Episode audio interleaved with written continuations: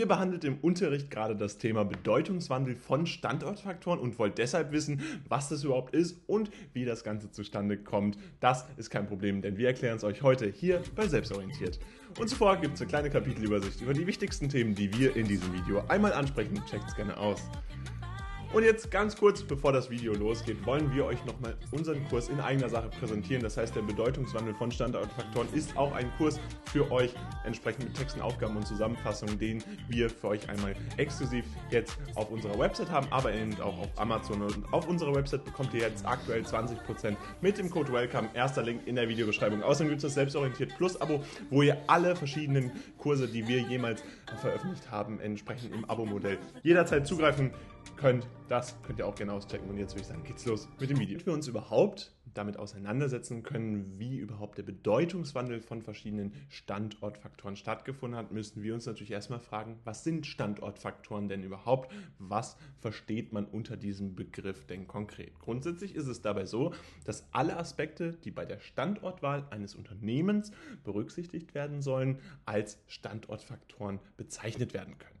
Diese Faktoren ergeben sich dabei aus den Gegebenheiten des Standortes und dessen Umfeld. Das heißt, wir sehen schon mal, wir sind im ganz grundsätzlichen Feld, wo es eben um Unternehmertum geht, wo es um Entscheidungen für Unternehmen geht und eben auch um eine neue Produktionsstätte bzw. einen neuen Standort für ein Unternehmen. Und diese Faktoren werden dann entsprechend als Standortfaktoren bezeichnet. Dabei unterscheidet man grundsätzlich zwischen harten und weichen Standortfaktoren, die dann entsprechend natürlich für die Entwicklung eines Unternehmens entsprechend wichtig sind und sich dann auf die Umsatzentwicklung auswirken können. Deshalb sind Standortfaktoren eben von einer großen Relevanz und werden aus diesem Grund auf jeden Fall auch in jedem Unternehmen immer wieder berücksichtigt, haben eine wirtschaftliche Relevanz und dadurch natürlich auch für die Geografie. Aus diesem Grund sollte man aber natürlich auch sämtliche Vor- und Nachteile eines Standorts sorgfältig analysieren und das kann eben gelingen, wenn man Standortfaktoren sich genau anguckt, wenn man Standortfaktoren genau analysiert und das passiert dann hier entsprechend, äh, wenn wir uns damit auseinandersetzen, was sind die Vorteile eines Standorts und was sind die Nachteile. Das heißt, Standortfaktoren äh, beleuchten eben beides und sind nicht unbedingt nur Vorteile, sondern eben auch Nachteile. Dabei ist es immer dann wichtig, wenn ein Unternehmen eine Produktionsstätte oder eben eine neue Filiale eröffnen möchte. Es gibt dabei ganz unterschiedliche Gründe oder ganz unterschiedliche äh, verschiedene Maßnahmen, wo entsprechend Standortfaktoren eine wichtige Rolle spielen. Unter anderem für die Unternehmensneugründung, für die Erweiterung, also letztendlich, dass man genau diesen Fall, den wir hier gerade schon angesprochen haben, eben hat, dass man eine Produktionsstätte oder eine Filiale eröffnen will. Wir kennen zwar schon ein Unternehmen, wir haben das Unternehmen schon, aber wir wollen eben eine Erweiterung dieses Unternehmens vornehmen und auch da sind dann diese Standortfaktoren von großer Relevanz. Außerdem gibt es einen Standortwechsel. Das kann natürlich auch sein, das kann aus verschiedenen Gründen sein, weil man entsprechend die Attraktivität eines neuen Standorts sieht, weil man neue Geschäftsfelder stärker äh, entsprechend bevorworten möchte oder weil man sich entsprechend günstigere Ressourcen entsprechend heran holen möchte. Das kann also auch eine wichtige Rolle sein. Äh, unter anderem Outsourcing kann eine wichtige Rolle sein für so einen Standortwechsel, wo dann diese Standortfaktoren eine Rolle spielen. Oder auch eine Standortspaltung. Diese kann hier entsprechend auch äh, als Teil dieses ganzen Konstrukts wirken und hat dementsprechend häufig auch eine Rolle in der Bewertung von Standortfaktoren und in der Berücksichtigung von Standortfaktoren. Das sollte man sich bewusst machen, dass es eben diese Vielzahl an Gründen gibt, um sich mit Standortfaktoren entsprechend auseinanderzusetzen. Und damit ist auch klar, dass Standortfaktoren sich letztendlich auf jeden Bereich des Unternehmens auswirken können. So kann die Beschaffung erforderlicher Güter vom Standort abhängig sein. So ist es beispielsweise so, dass bestimmte Güter in bestimmten Teilen der Erde gar nicht zur Verfügung stehen oder die Beschaffung enorm teuer wäre. Und dementsprechend ist das auch ein wichtiger Grund, äh, sich gegen einen Standort oder für einen Standort zu entscheiden. Aber auch Miete, Steuern und Gehälter sind natürlich abhängig vom ausgewählten Standort. Wir hatten gerade den Aspekt des Outsourcings schon mal einmal angesprochen. Also, dass bestimmte Berufe outgesourced werden, bestimmte Aufgaben outgesourced werden, weil sie eben an anderen Standorten günstiger und effizienter dadurch für das Unternehmen erledigt werden können. Es gibt zahlreiche Aspekte, die von den Standort abhängig sind. Deshalb sollte man eine Übersicht erstellen, wo entsprechend alle Eigenschaften berücksichtigt werden können. Daher ist es aber letztendlich auch so, dass es sich darum natürlich bei der Standortwahl um eine konstitutive Führungsentscheidung handelt, da diese maßgeblich dann letztendlich auch für den Bestand des Unternehmens ist. Die Standortfaktoren kann man ja dabei in harte und weiche Standortfaktoren unterteilen und diese werden dann alle in einer Führungsentscheidung entsprechend berücksichtigt. Was genau harte und weiche Standortfaktoren sind, erklären wir euch dann in den kommenden Abschnitten. Dabei ist hier aber nochmal wichtig zu betonen, eben, dass diese Standortfaktoren häufig auch auf einer Führungsebene berücksichtigt werden. Und deswegen sieht man auch diese Relevanz dieser Standortfaktoren und warum das nicht nur für die Geografie eine große Bedeutung hat, sondern eben auch für die Wirtschaft und die Realwirtschaft. Das heißt, das ist ein Konzept, was tatsächlich jeden Tag seine Anwendung in der Praxis findet. Und deswegen ist es auch so spannend, sich mit verschiedenen Standortfaktoren auseinanderzusetzen. Fassen wir euch das Wichtigste also nochmal zusammen rund um die Standortfaktoren. Wichtig ist, dass ihr euch merkt, dass alle Aspekte, die bei der Standortwahl eines Unternehmens berücksichtigt werden sollen, entsprechend als Standortfaktoren bezeichnet werden. Diese Faktoren ergeben sich dabei aus den Gegebenheiten des Standorts und natürlich auch dessen Umfeld. Aus diesem Grund sollte man natürlich dann sämtliche Vor- und Nachteile eines Standorts sorgfältig analysieren und diese entsprechend in der Auswahl des Standorts dann berücksichtigen. All das sind entsprechend Standortfaktoren und all diese haben eine Relevanz. Standortfaktoren sind dabei immer dann wichtig, wenn ein Unternehmen eine neue Produktionsstätte oder eine Filiale eröffnet. Weitere Gründe können eine Unternehmensneugründung, Standortwechsel, Standortspaltung oder auch das Outsourcing sein. Abschließend ist es so, dass Standortfaktoren sich auf jeden Bereich des Unternehmens auswirken können und deswegen häufig äh, es hier um eine Führungsentscheidung sich handelt. Gucken wir uns nun die Unterscheidung in harte und weiche Standortfaktoren an. Dabei hatten wir ja schon klar gemacht, dass Standortfaktoren letztendlich etwas sind, was die ganze Breitbande eines Unternehmens berücksichtigt und dabei alles das, was bei der Standortwahl eines Unternehmens berücksichtigt wird, entsprechend als Standortfaktor bezeichnet wird. Dabei ist es so, dass wir hier in harte und weiche Faktoren unterscheiden können. Die Unterscheidung bezieht sich dabei auf die Veränderlichkeit von Gegebenheiten des Standorts. Das ist erstmal ein sehr hochtrabender Begriff. Das heißt aber letztendlich nichts anderes, als dass wir bei harten Standortfaktoren entsprechend etwas vorfinden, was nicht veränderbar ist oder eben nur sehr selten veränderbar ist, sehr schwierig hier entsprechend eine Veränderung vorzunehmen und dass wir bei weichen Standortfaktoren entsprechend einen stetigen Wandel vorfinden, der teilweise auch äh, dazu führt, dass diese weichen Standortfaktoren nur kurzfristig bestimmbar sind. Fassen wir euch das Wichtigste bei den harten Standortfaktoren jetzt zunächst zusammen. Harte Standorten Standortfaktoren lassen sich objektiv betrachten und daher auch objektiv messen. Sie verändern sich nicht oder eben, wie wir gerade schon angesprochen haben, nur sehr langsam, weswegen diese Aspekte für eine langfristige Unternehmensplanung entscheidend sind.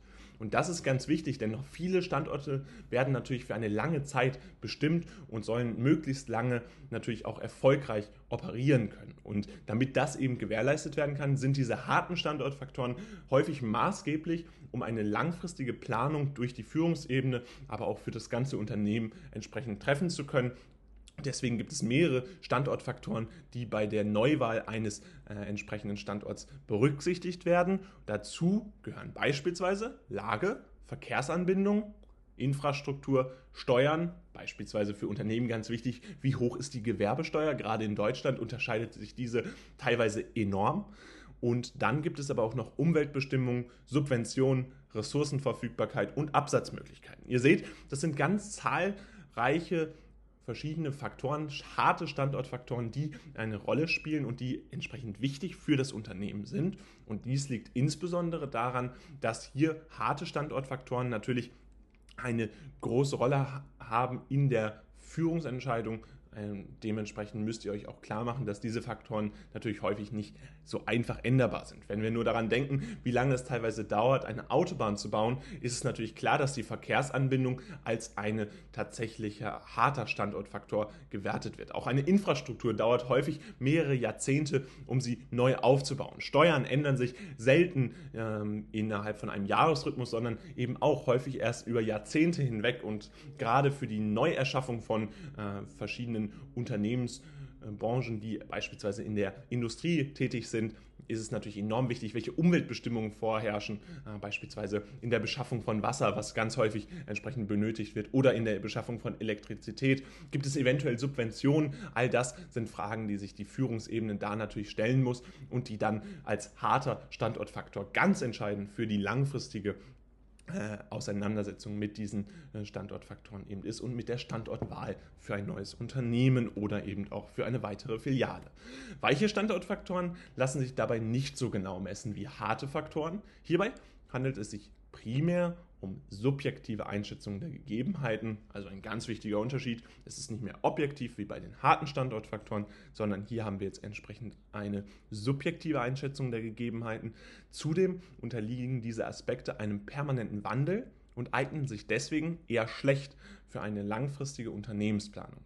Bei den weichen Standortfaktoren wird dabei zudem zwischen personenbezogene und unternehmensbezogene Standortfaktoren unterschieden. Und genau das ist relevant, denn hier müssen wir natürlich uns nochmal genau angucken, was sind denn überhaupt unternehmensbezogene und was sind genau personenbezogene Standortfaktoren. Grundsätzlich ist es dabei so, dass bei personenorientierten Faktoren es sich um Aspekte handelt, die für das Personal und das Unternehmen von Bedeutung sind äh, dementsprechend, dass hier eben die Kombination aus Personal und Unternehmen getroffen wird und ganz zentral eben der Fokus auf der Person selbst liegt. Und bei unternehmensbezogenen Faktoren, das ist klar, geht es eher um den wettbewerbstechnischen Aspekt und dementsprechend gibt es bei unternehmensbezogenen Standortfaktoren zum Beispiel das Image der Stadt oder der Region, was relevant ist, gerade wenn ein Unternehmen sich irgendwo neu ansiedelt und natürlich neues Personal auch akquirieren möchte, ist es für das Unternehmen ganz wichtig, wie ist denn überhaupt das Image der Stadt oder der Region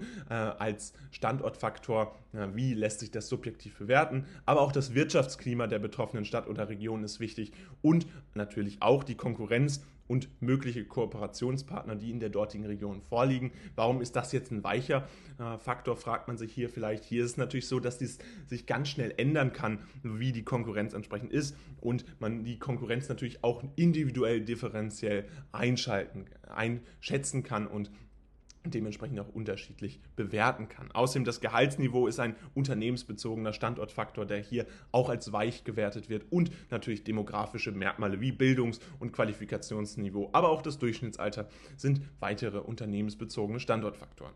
Dahingegen gibt es dann entsprechend personenbezogene Standortfaktoren, wie beispielsweise die Wohnumgebung, wie sind Schulen und Ausbildungseinrichtungen ausgestattet, wie viele gibt es, welche gibt es und aber auch das kulturelle Angebot, Freizeitangebot und entsprechend wie die Umwelt äh, entsprechend vorzufinden ist. All das sind beispielhafte personenbezogene Standortfaktoren die hier eine große Rolle spielen und dementsprechend äh, für die Unternehmenswahl auch wichtig sind. Das heißt, all das wird natürlich auch in einer Entscheidung für einen möglichen neuen Standort äh, im Rahmen dieser Standortfaktoren berücksichtigt. Fassen wir euch das Wichtigste nochmal zusammen. Grundsätzlich ist es so, die Standortfaktoren unterscheidet man in harte und weiche Faktoren. Die Unterscheidung bezieht sich dabei auf die Veränderlichkeit von Gegebenheiten des Standorts. Das heißt, bei harten Standortfaktoren lassen sich objektiv etwas messen, es lässt sich betrachten. Äh, wir können das dabei nicht verändern oder eben nur eine sehr langsame Veränderung bei harten Standortfaktoren beobachten, weswegen diese Aspekte für eine langfristige Unternehmensplanung entscheidend sind. Beispielsweise hatten wir genannt Lage, Verkehrsanbindung, Infrastruktur, Steuern oder beispielsweise auch die Gewerbesteuer, Umweltbestimmungen, Subventionen und Ressourcenverfügbarkeit sowie auch die Absatzmöglichkeiten. Dahingegen gibt es weiche Standortfaktoren, die lassen sich nicht so genau messen wie die harten Standortfaktoren. Hierbei handelt es sich primär um subjektive Einschätzungen der Gegebenheiten. Zudem unterliegen diese Aspekte natürlich einem permanenten Wandel und eignen sich deswegen eher schlecht für eine langfristige Unternehmensplanung. Dabei unterscheidet man zwischen unternehmensbezogenen Standortfaktoren und personenbezogenen Standortfaktoren. Beispiele für unternehmensbezogene Standortfaktoren sind das Image der Region oder der Stadt, das Wirtschaftsklima der betroffenen Stadt oder Region, aber auch das Gehaltsniveau und demografische Merkmale. Dahingehend gibt es personenbezogene Standortfaktoren wie die Wohnumgebung, Schule, Ausbildungseinrichtungen, kulturelles Angebot und das Freizeitangebot sowie auch die, der Zustand der Umwelt in diesem Rahmen.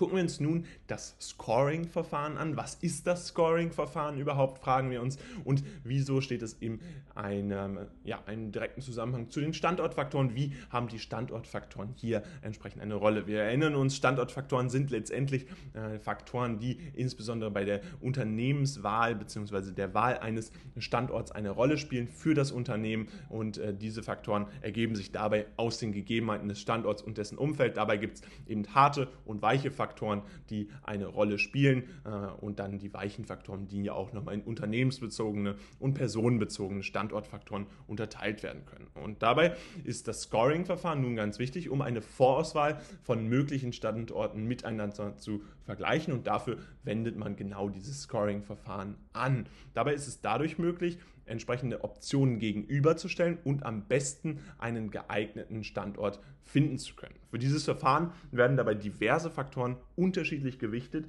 und anschließend bewertet. Das heißt, wenn wir uns das Scoring-Verfahren entsprechend einmal vor Auge führen, ist es natürlich ganz klar, dass hier erstmal ein grundsätzliches Wissen gegenüber Standortfaktoren bestehen muss. Wenn wir das Prinzip der Standortfaktoren verstanden haben, können wir diese einzelnen Standortfaktoren entsprechend bewerten und einbringen in dieses Scoring-Verfahren. Für dieses Verfahren werden dann diese diversen Faktoren, die wir haben, in eine unterschiedliche Gewichtung gebracht. Das ist dann individuell, aber erstmal muss eben dieses Verständnis gegenüber den verschiedenen Standortfaktoren, die es eben gibt, entsprechend eingebracht werden. Also letztendlich ist es so, dass wir hier das Ziel von Standortfaktoren, also das, die optimale Bewertung eines möglichen neuen Unternehmensstandorts, in ein Verfahren gesteckt haben. Und das nennt sich dann entsprechend das Scoring-Verfahren. Und dieses Scoring-Verfahren ist dann letztendlich die Möglichkeit, eine finale Bewertung vorzunehmen. Also genau das, was der Begriff schon vermuten lässt. Dabei ist es so, dass für das Scoring-Verfahren eine Tabelle erstellt wird, in der alle Kriterien aufgelistet werden, die von Relevanz sind. Und das muss natürlich vorher bestimmt werden.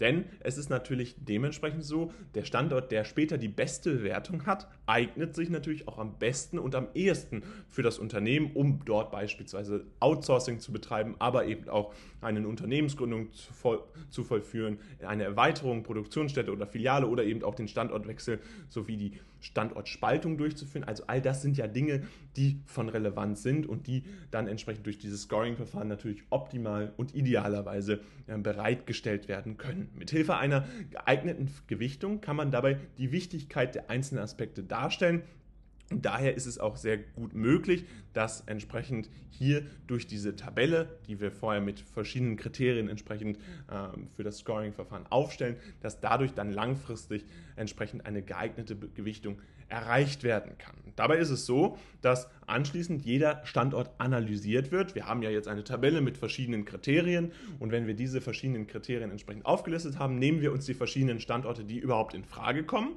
und analysieren diese Standorte unter Berücksichtigung der Kriterien. Man kann dabei mit einem Notensystem oder einer Punkteskala von 1 bis 10 arbeiten. Das heißt, hier gibt es ganz unterschiedliche Methoden. Natürlich gibt es auch darüber hinaus, abseits des Notensystems oder der Punkteskala, was die typischsten sind, gibt es noch ganz weitere Bewertungsmethoden, beispielsweise äh, wie viel Prozent erreicht werden. Also 0 Prozent ist ganz schlecht und 100 Prozent ist ausreicht, äh, ist perfekt praktisch. Genau das sind auch Möglichkeiten, das alles zu bewerten. Da gibt es ganz unterschiedliche Methoden und äh, Methodiken, die entsprechend auch angewandt werden.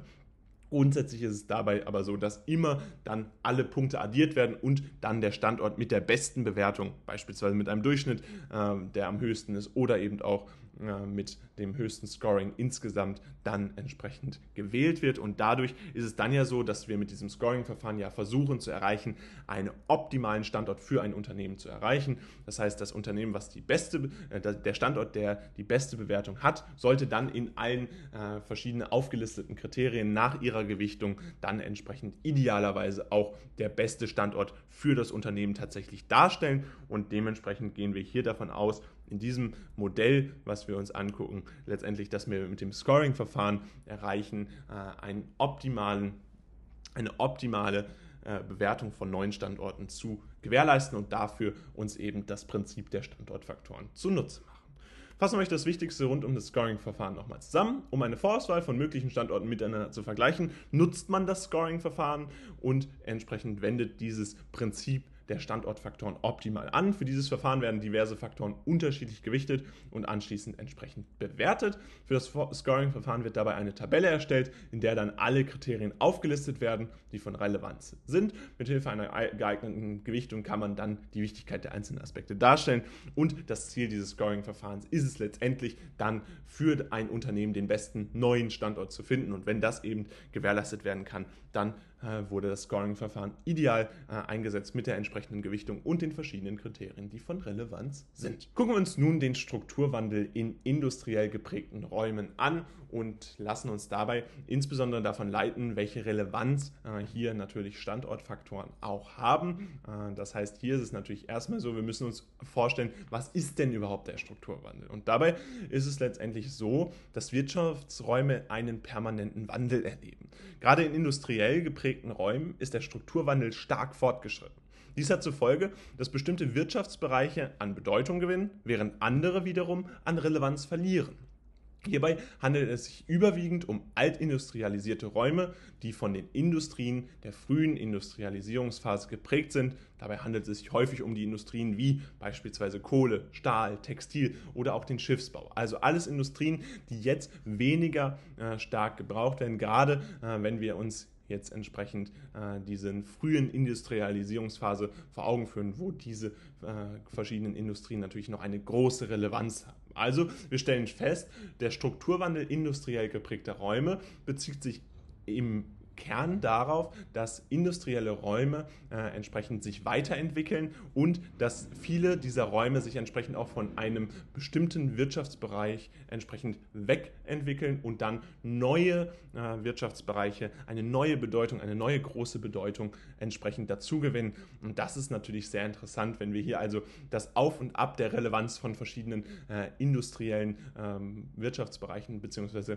generellen Wirtschaftsbereichen sehen. All das wird mit dem Strukturwandel bezeichnet und ist natürlich auch enorm äh, innerhalb der Gesellschaft aktuell zu vollziehen, weil eben äh, die frühe Industrialisierungsphase äh, die Welt um uns herum enorm geprägt hat und deshalb natürlich jetzt eine neue äh, Phase ansteht und in dieser Phase entsprechend sich ein enormer Strukturwandel vollzogen hat bzw. weiterhin vollzieht.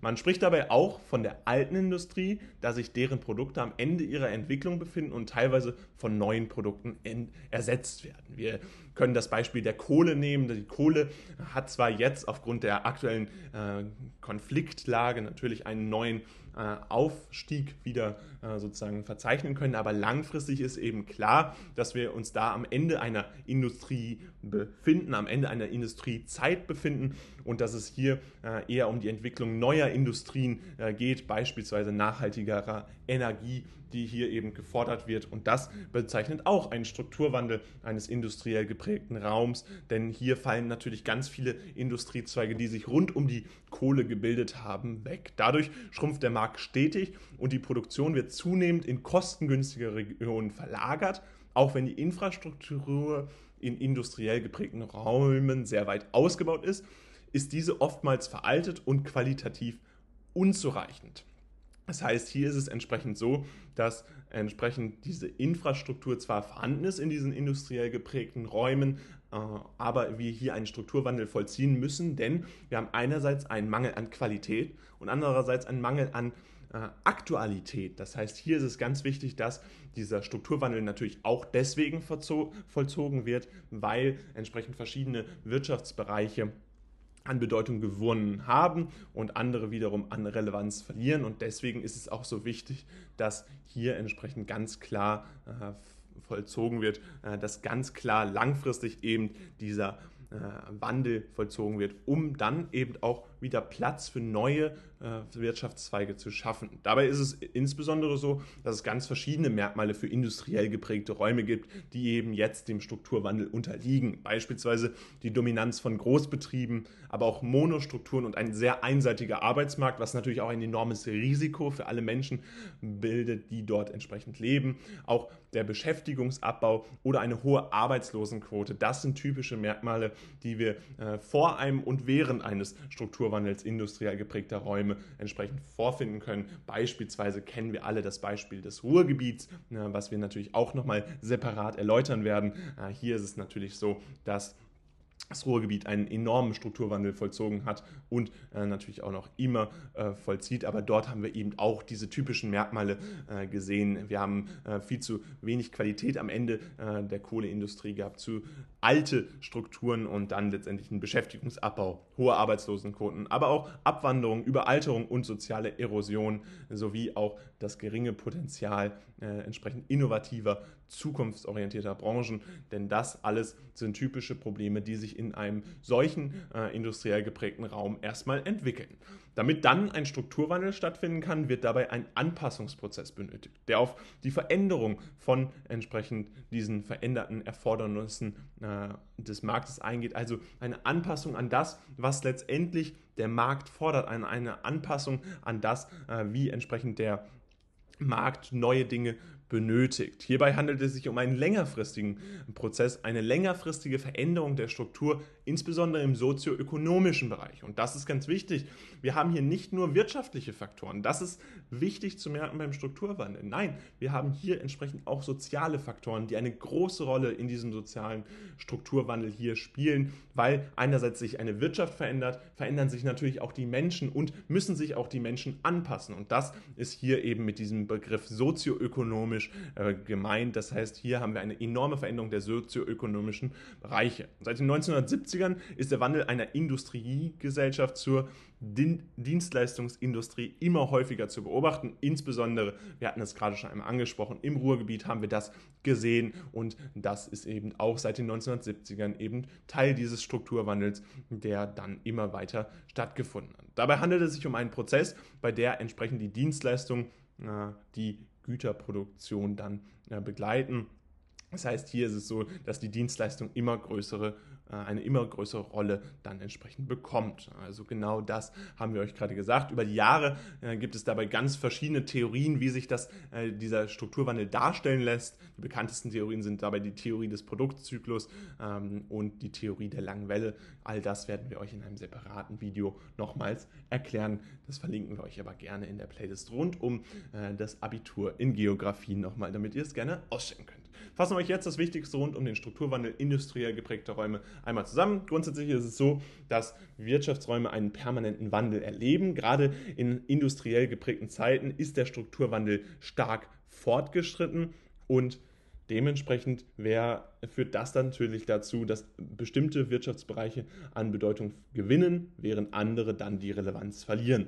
Man spricht, man spricht dabei auch von der alten Industrie, die sich deren Produkte dann am Ende ihrer Entwicklung befinden und teilweise von neuen Produkten ersetzt werden. Wir hatten das Beispiel von der Kohle, was entsprechend im Ruhrgebiet einen enormen Strukturwandel zur Folge hatte. Auch wenn die Infrastruktur in industriell geprägten Räumen dann sehr weit ausgebaut ist, ist sie häufig veraltet, qualitativ unzureichend und es gibt andere Faktoren, wie beispielsweise auch eine hohe Arbeitslosigkeit oder einen geringen Spielraum für Innovation, der dann dazu führt, dass der Strukturwandel entsprechend äh, begleitet wird oder überhaupt erst nötig wird. Auch wenn die Infrastruktur in industriell geprägten Räumen daher eine große Relevanz hat, ist es so, dass wir dann einen Anpassungsprozess benötigen und dann äh, eben veränderte Erfordernisse des Marktes eingehen können, dass wir diese entsprechend sehen und dass das in, dieser, in, diesen industriell geprägten Räumen dann entsprechend auch stattfindet. Seit den 1970ern ist dabei der Wandel einer Industriegesellschaft zur Dienstleistungsindustrie immer häufiger zu beobachten und daher ist es auch kaum ein Wunder, dass dieser entsprechend eine große Relevanz für den deutschen Raum, aber auch insgesamt für die ganze Welt äh, entsprechend hat und damit den Globalisierungsprozess natürlich auch begleitet. Gucken wir uns nun ein Beispiel eines Strukturwandels an und zwar am Beispiel äh, des Strukturwandels industriell geprägter Räume im Ruhrgebiet. Grundsätzlich müssen wir uns also erstmal klar machen, was ist das Ruhrgebiet überhaupt und wie kam es dazu. Wir wollen euch jetzt erstmal die Anfänge des Strukturwandels im Ruhrgebiet erklären. Grundsätzlich ist es so, das Ruhrgebiet ist ja der größte Ballungsraum Deutschlands und damit natürlich auch der viertgrößte in Europa, also ein enorm großer Raum, wo ganz viele Menschen leben. Man bezeichnet hierbei einen dicht besiedelten Raum, der zentral in Nordrhein-Westfalen entlang der Ruhr verläuft, eben als das Ruhrgebiet. Die Entstehung des Ruhrgebiets besteht dabei und basiert auf den natürlichen äh, Steinkohlevorkommen der Region, die entsprechend in einem Zeitraum dann gefunden wurden. Und entlang der Ruhr verlaufen dann ganz viele äh, äh, entsprechende kohleführende Schichten in der Erde, die eine ideale Basis für den Bergbau dort bieten und dementsprechend wurde der Bergbau dann dort auch tatsächlich entdeckt. So gab es bereits im Mittelalter in der Region kleine Dörfer, in denen nach Kohle gegraben wurde.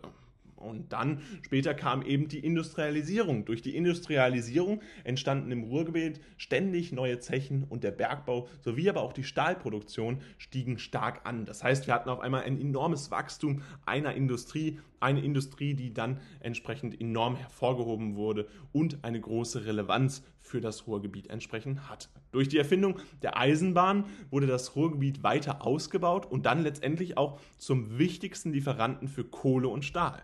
Und es ist klar, wenn ein so großer Raum entsprechend jetzt auf einmal diese großen äh, Möglichkeiten hat und natürlich auch wirtschaftliches Wachstum vorweisen kann, dann führt das natürlich zu ganz vielen anderen äh, Begleitfaktoren, die eine große Relevanz für das Ruhrgebiet entsprechend hatte. Beispielsweise ist es so, dass ein starker Zuwachs der Bevölkerung in der Region vorzuweisen war. Auch entsprechend Zuwanderung und eine erhöhte Geburtenrate steigerten die Bevölkerungsdichte enorm, wodurch dann kleine Dörfer zu Großstädten wuchsen, die Einwohnerzahl sich vervielfachte und das in kürzester, kürzester Zeit. In unter 150 Jahren stieg die Einwohnerzahl des Ruhrgebiets von knapp 220.000 auf mehr als 5,7 Millionen Einwohner im Jahr 1967 an.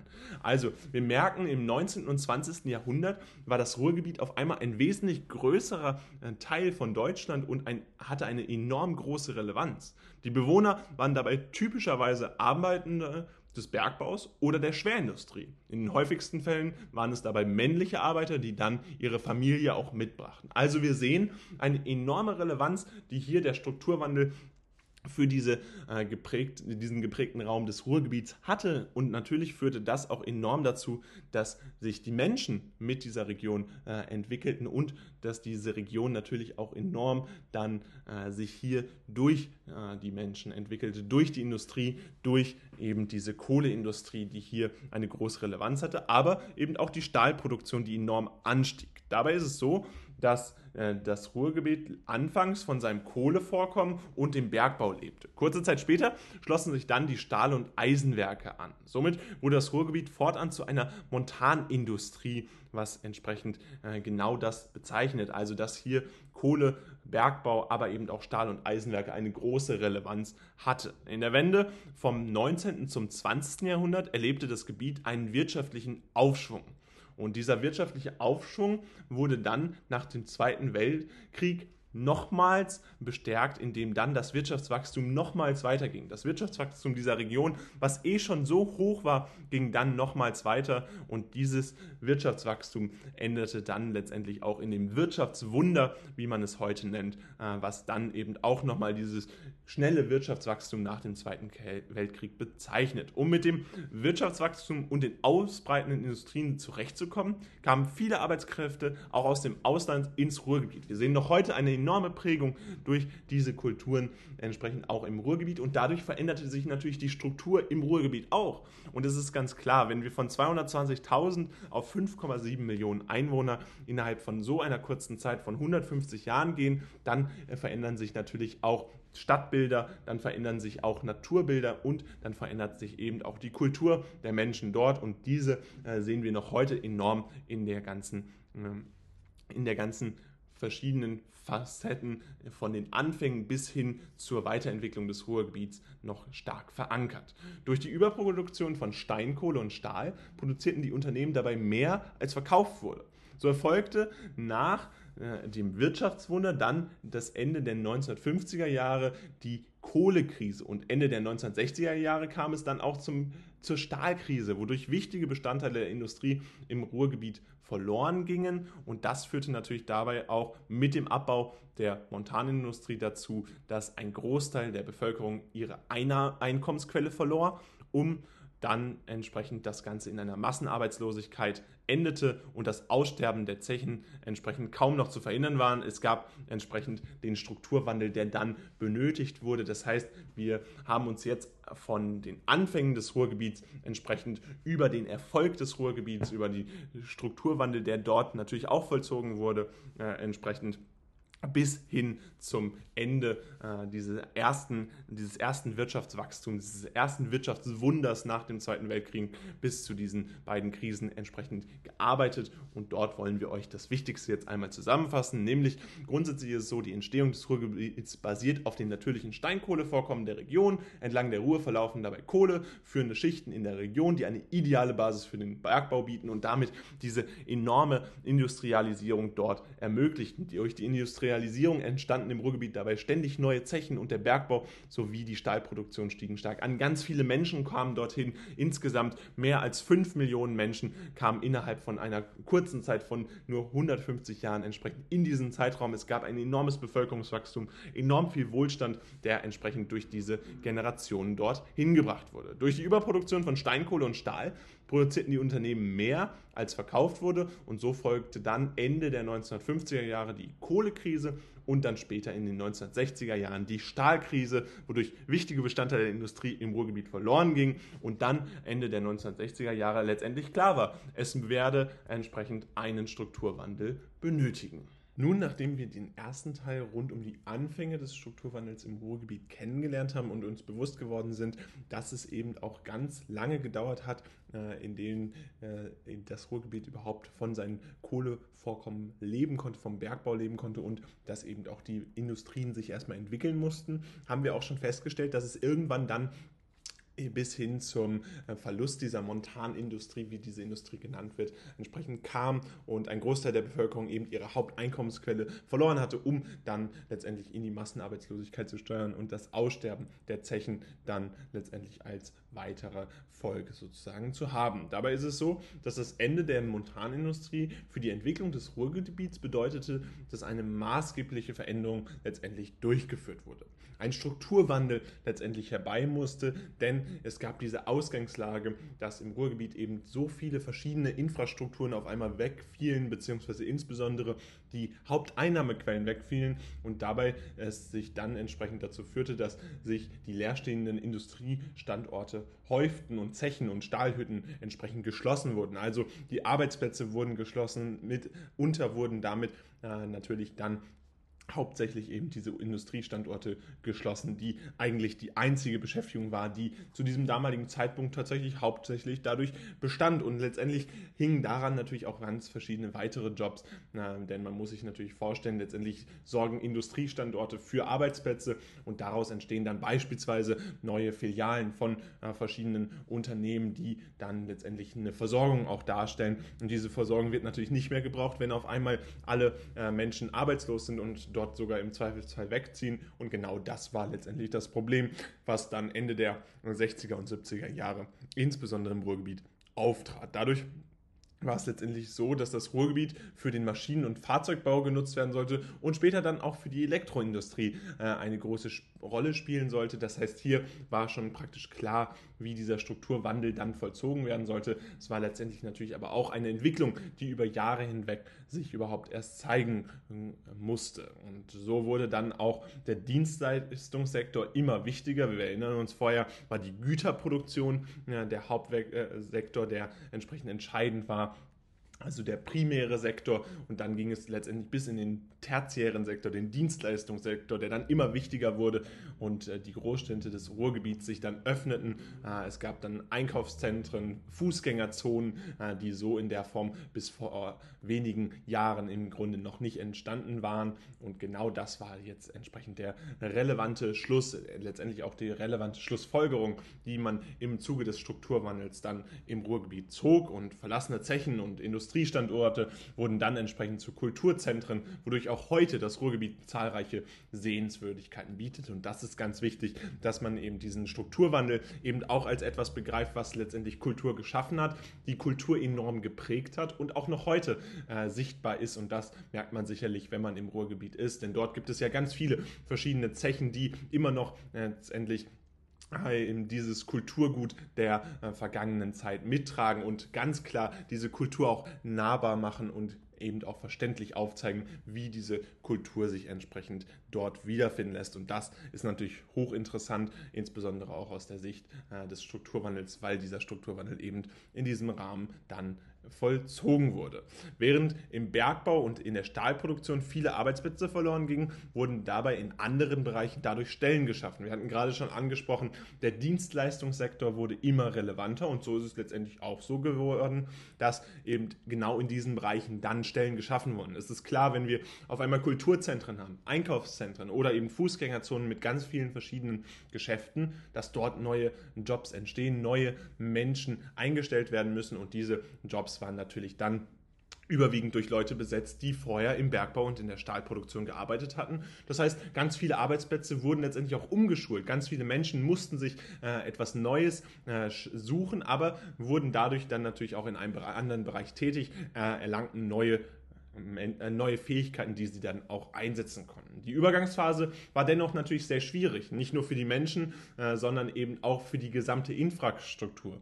Und so kam es dazu, dass etwa eine halbe Million Menschen weiterhin keinen Arbeitsplatz hatten. Wir erinnern uns, ungefähr 5,7 Millionen Menschen lebten zu dieser Zeit im Ruhrgebiet. Und so ist es natürlich so, dass über 10 Prozent Arbeitslosigkeit ein enorm hoher äh, Stellenwert innerhalb der Kultur hat und natürlich äh, auch erstmal dafür spricht, spricht, wie schwer eben dieser Strukturwandel im Ruhrgebiet letztendlich war. Und das muss man sich immer wieder klar machen, wenn wir uns das hier äh, vor Augen suchen. Insbesondere junge Menschen waren davon betroffen. Gerade junge Menschen suchten in anderen Teilen dann Deutschlands eine Tätigkeit. Sie verließen das Ruhrgebiet. Das Ruhrgebiet war letztendlich anfangs nicht mehr interessant, nicht so wie es vorher war, wo eben diese ganze Industrie ein wahres Wirtschaftswunder nach dem Zweiten Weltkrieg erlebt hatte. Man spricht hierbei auch von der Zweidrittelgesellschaft, da nur zwei Drittel der Gesellschaft eine Festanstellung hatten und damit ein Drittel eben von Teilzeitarbeiten, Minijobs oder auch Sozialbezügen leben mussten. Und das war natürlich ein ganz äh, wichtiger Teil, der hier äh,